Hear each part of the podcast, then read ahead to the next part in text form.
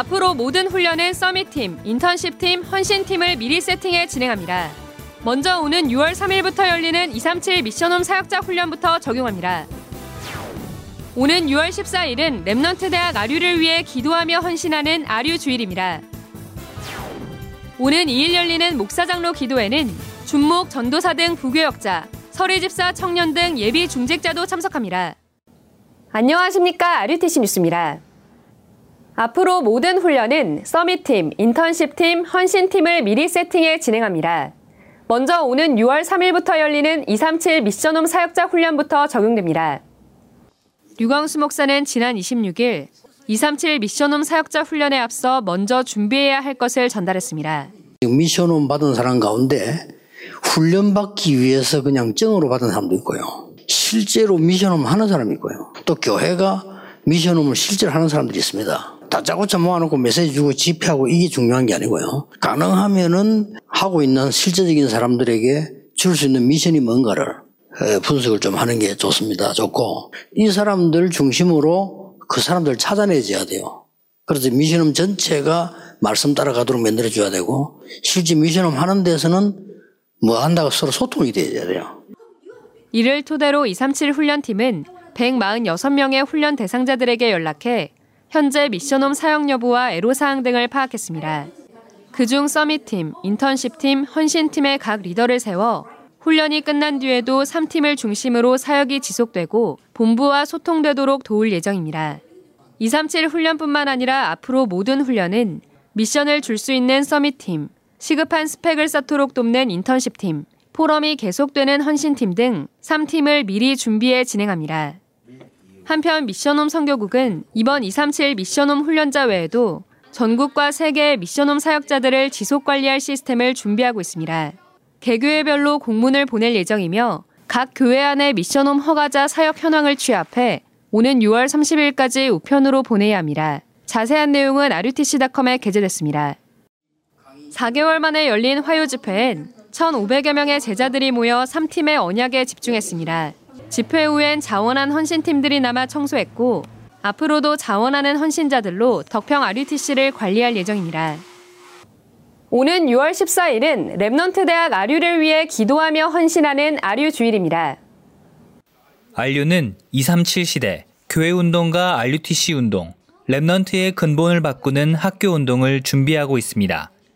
특히 재학생들이 조용히 집중하며 훈련받을 수 있도록 본교 캠퍼스 이전을 준비하고 있습니다. 기존 터원가 지역 캠퍼스는 코로나로 인한 미국 경제 위기가 시작되기 전에 팔려 손해 없이 매각됐습니다. 오는 13일 핵심도 안류 예배로 드리며 핵심 후 안류를 마음 담고 헌금하는 시간을 갖습니다. 이어 14일 주일에 모든 교회가 함께 헌금하고 모여진 헌금은 국민은행과 농협계좌로 입금받습니다. 개혁총회 목사장로 기도회가 오는 2일 예원교회에서 열립니다. 이번 기도회는 목사와 장로 외에도 준목, 전도사 등 부교역자, 서리집사, 청년 등 예비 중직자도 참석합니다. 목사 중직자의 응답이란 주제로 열리는 이번 기도회는 정학채 총회장이 개회 설교하고 류광수 목사가 두강의 메시지를 전합니다. 또 코로나 사태 등 우리나라와 전 세계의 위기 상황을 두고 집중 기도하는 시간이 갖습니다. 당일 현장에서 등록받습니다. 결혼 선교 세미나가 오는 6월 21일 예원교에서 열립니다. 오후 4시부터 시작하며 류광수 목사와 정은주 목사가 강의합니다. 모든 대학생, 청년, 신혼부부, 재혼자, 부모, 사역자를 대상으로 당일 현장 접수 받습니다. 결혼 선교 세미나는 매년 지역을 순회하며 열렸지만 올해는 코로나 사태로 서울 지역에서만 진행합니다.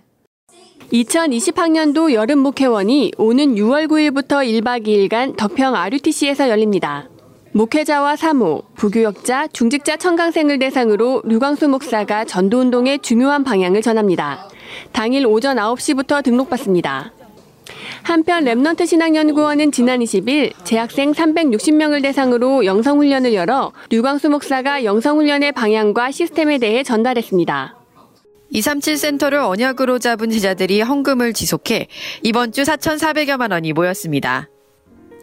대광교회 김경희 집사가 1천만 원, 수원 임마누엘교회 정경옥 장로가 1천만 원을 드렸습니다.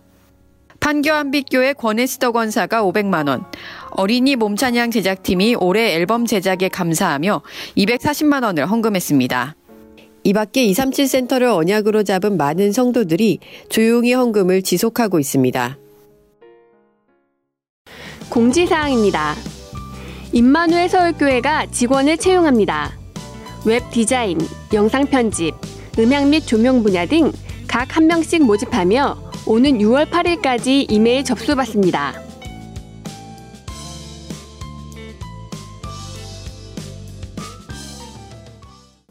앞으로 모든 훈련의 중심이 될 3팀에 대한 언약이 계속해서 선포되고 있습니다. 나에게 주시는 언약의 말씀을 정리하고 조용히 묵상하는 한 주 되시기 바랍니다. 뉴스를 마칩니다. 고맙습니다.